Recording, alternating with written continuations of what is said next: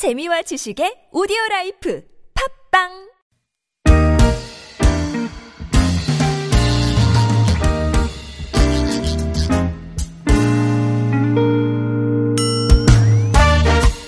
서울 속으로 2부 시작됐습니다. 화요일입니다. 건강 상담으로 함께 하실 수 있는 날이죠. 연세대학교 의대 가정의학과 이덕철 교수님 스튜디오로 모셨습니다.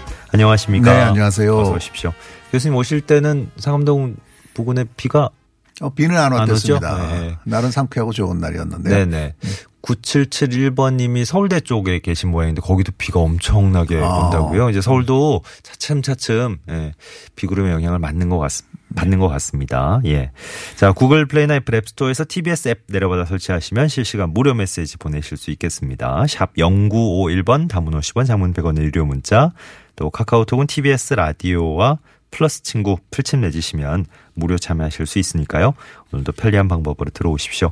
어, 그 사연 올려주실 때 연령과 성별 기본을 알려주시면 좋겠고요. 어떤 증상을 어, 겪고 계신지 좀 자세히 적어주실수록 어, 좀 더 정확한 정보가 나간다는 거 다시 한번 말씀드립니다.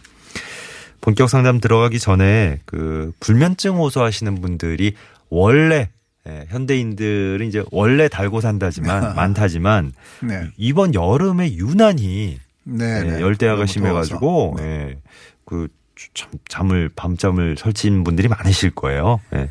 이제 환절기 됐는데 네. 갑자기 이렇게 날이 선선해져가지고 뭐 이게 밤에 잠자는 거 하고 또 이런 거는 어, 평소에 뭐 면역 체계 이런 것과도 밀접한 연관이 있을 것 같고. 네, 예. 물론이죠. 요즘에 현대의학에서 자꾸 밝혀지는 게요. 수면의 질하고 우리 건강, 면역하고 굉장히 밀접한 관계가 있다고 잘 알려져 있어요. 예. 그거가 구체적으로 전부 다, 다 연구를 통해서 밝혀지고 있죠. 네. 어, 부- 어, 이렇게 열대야가 굉장히 심했을 때는 잠도 잘 설치고 하는데 음. 환절기 때도 좀 조심하셔야 네. 되거든요. 갑자기 환경이 변할 때 우리 몸이 그걸 적응을 해줘야 되는데 음. 이 적응이 잘 못하게 되면 이제 그 면역력이 떨어지게 되죠. 예. 어떻게 하면은 되는가라고 하는 문제는 가장 중요한 것이 음. 스트레스입니다. 그래서 스트레스를 조금 없애주기 위해서 이완할 수 있는 마음을 좀 편안하게 가질 수 있도록 자꾸 심호흡을 하시는 게 굉장히 중요하겠고 예. 그다음에 두 번째는 이제 어떤 건강식품이죠. 좀 색깔이 진한 채소 같은 거를 잘 드시고요. 예. 그리고 주무실 때 불면증이 계속 있다고 한다면 어, 시중에 멜라토닌 제제가 좀 있거든요. 예. 이건 수면제가 아닙니다. 예. 그러니까 우리가 잘 때 나오는 호르몬이거든요. 그 우선은 멜라토닌 제제서부터 한번 좀 드셔보는 것도 괜찮을 것 같습니다. 예.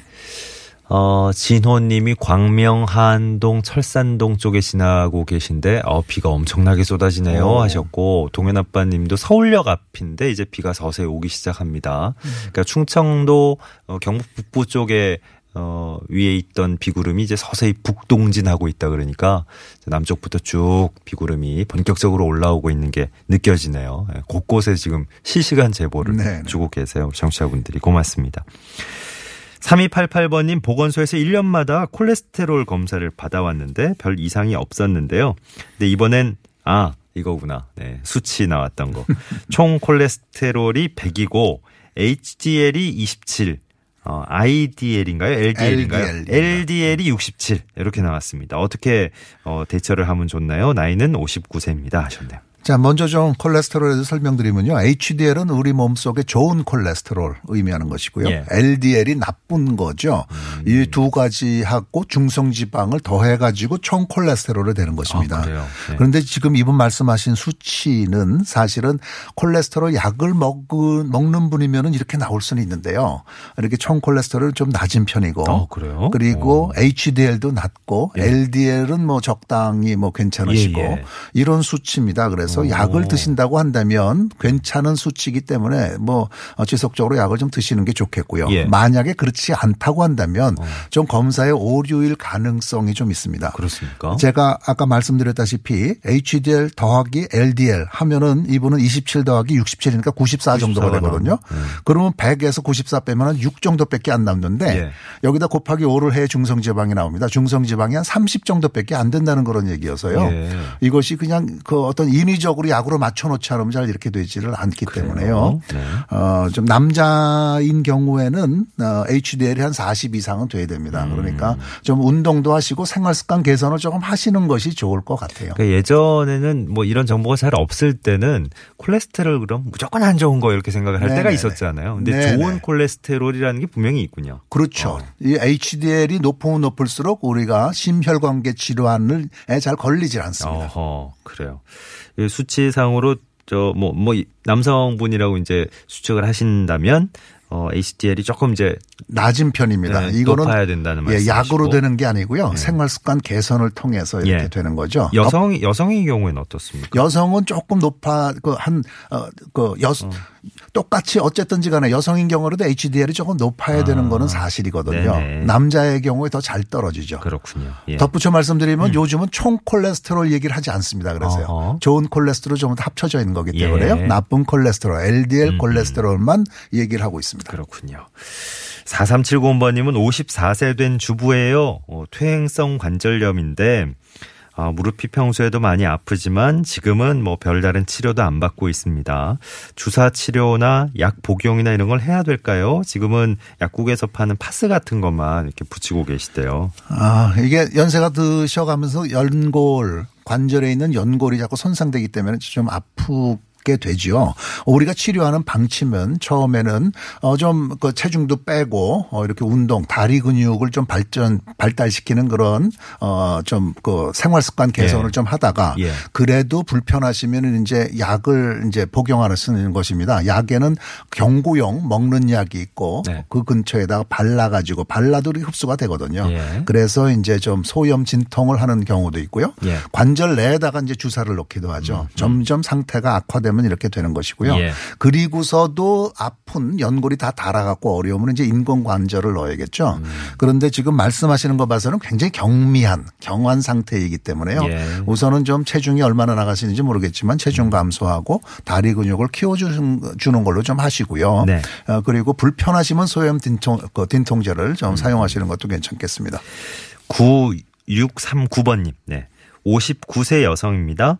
어, 위가 좋지 않아서 몇 년 전부터 내시경으로 관찰하고 있는데요. 지난 6월 말에 내시경 검사했을 때는 별다른 정황이 없었는데 요즘 밤에 자고 일어나면 배가 완전히 예, 팽팽하게 돼서 너무 답답한 느낌이 들고 낮엔 또 괜찮아지고요.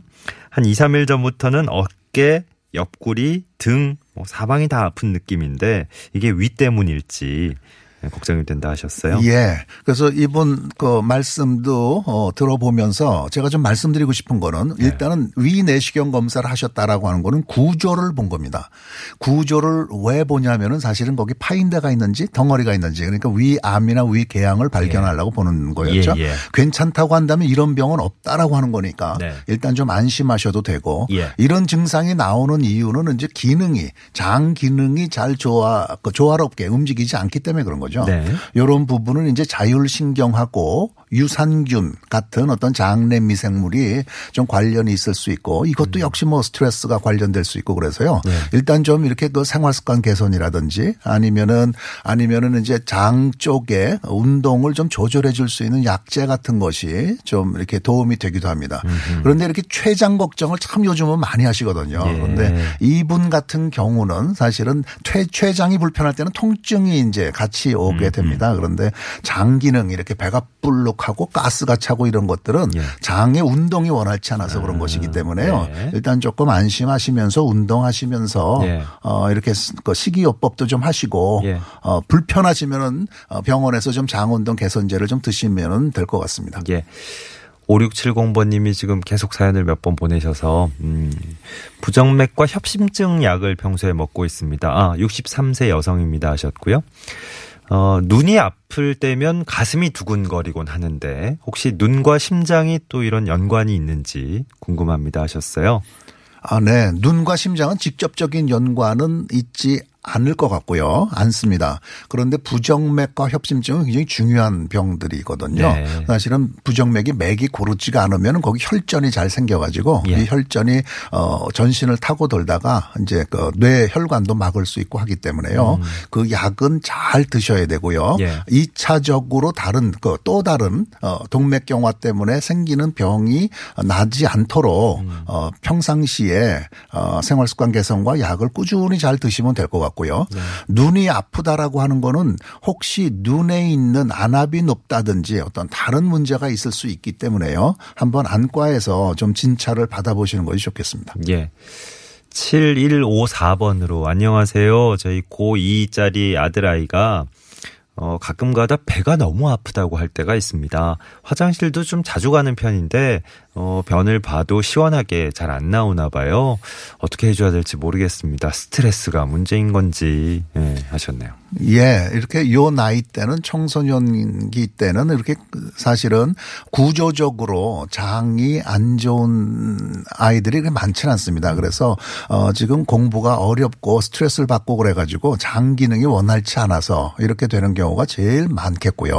고등학교 2학년생, 뭐, 요즘 흔한 그 패턴으로 보자면 아마 뭐 운동도 딱히 할 시간이 없을 거고 어렵죠. 계속 저 자리에 앉아 있고 뭐 이러다 보니까 네네. 이게 참 이게 뭐 소화 기능이라든지 이런 게 활발하게 맞습니다. 돌아갈 수가 없을 것 같아요. 네. 충분히 이해를 하고 있는데요. 그래서 우리가 좀 해줘야 될 거는 어, 좀 이렇게 확신을 갖도록 어, 좀 이렇게 그 건강 문제에 대해서 좀 자신감을 가질 수 있도록 요 기간을 잘 넘어가게 해주면 될 것 같고요. 예. 그리고서 어, 이때도 좀 어떤 좀 뭐 유산균 제제라든지 정장제라든지 네. 이런 부분이 좀 도움이 될 것 같습니다. 예. 아이고, 이게 간, 간단간단하게 좀 평소에 그좀 짧은 거리라도 예, 좀 규칙적으로 걸어주고 이러면 좋을 것 같은데 그럴 시간이 잘 안 나죠. 우리 그렇죠. 우리나라 그렇죠. 고등학생들. 좀 네. 운동을 하면 스트레스가 좀 해소는 되거든요. 네. 근데 예, 예. 뭐 이게 뭐 지금 짐작하시는 바도 뭐 스트레스 때문일지 이런 것도 좀 영향이 없진 않을 것 같고. 예. 네, 네, 네. 근데 뭐 기본적인 운동 시간도 좀 많이 부족할 것 같고. 예.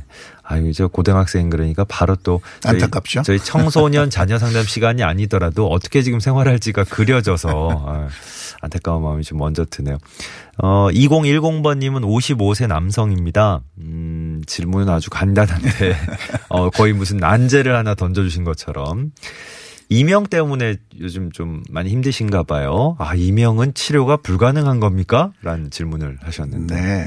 이명이라고 하는 건 증상이거든요. 예. 그러니까 이게 증상을 주는 원인, 원인에 따라서 치료는 좀 달라질 것 같습니다. 예. 그러니까 이 그 치료가 가능한 어, 질병이 있고요. 음. 그렇지가 않고 치료 효과가 잘 없는 그런 이명이 있을 수 있습니다. 예. 그런데 대부분의 경우는 대부분의 경우는 어 이렇게 뭐 투약하고 우리가 조금 치료를 해도 예. 어 이렇게 완치되지 않는 그런 분들도 많이 계시기 때문에 예. 어, 이런 그 말씀이 나온 것 같은데요. 음. 어쨌든지 간에 이것이 나, 내 몸을 갖다가 점점 망가뜨려서 더 큰 문제로 발전 하지는 않습니다. 예.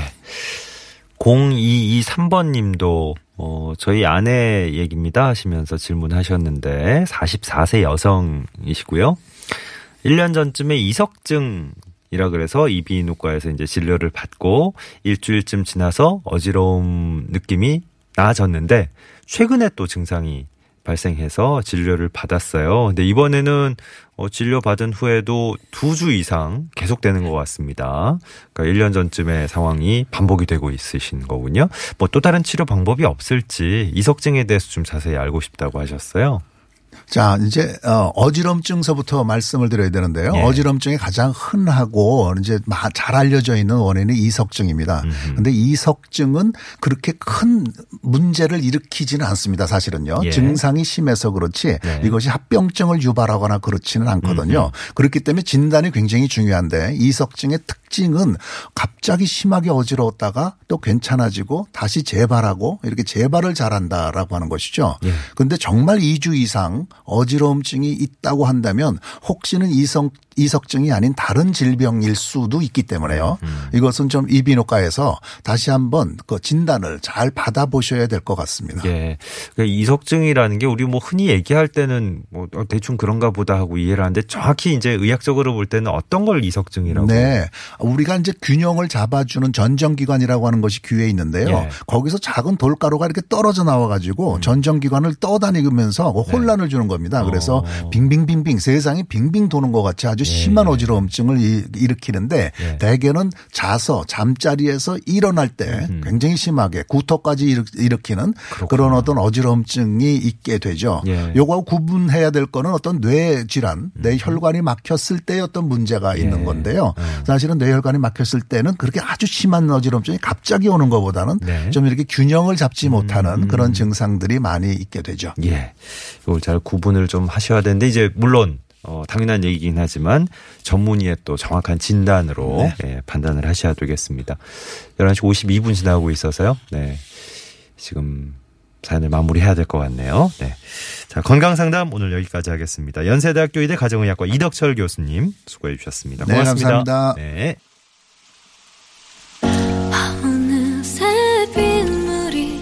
어, 노래에서도 비가 내리네요. 네, 윤하 씨의 목소리가 흐르고 있고요. 에픽하이의 우산 끝곡으로 전해드리면서 서울 속으로 물러갑니다.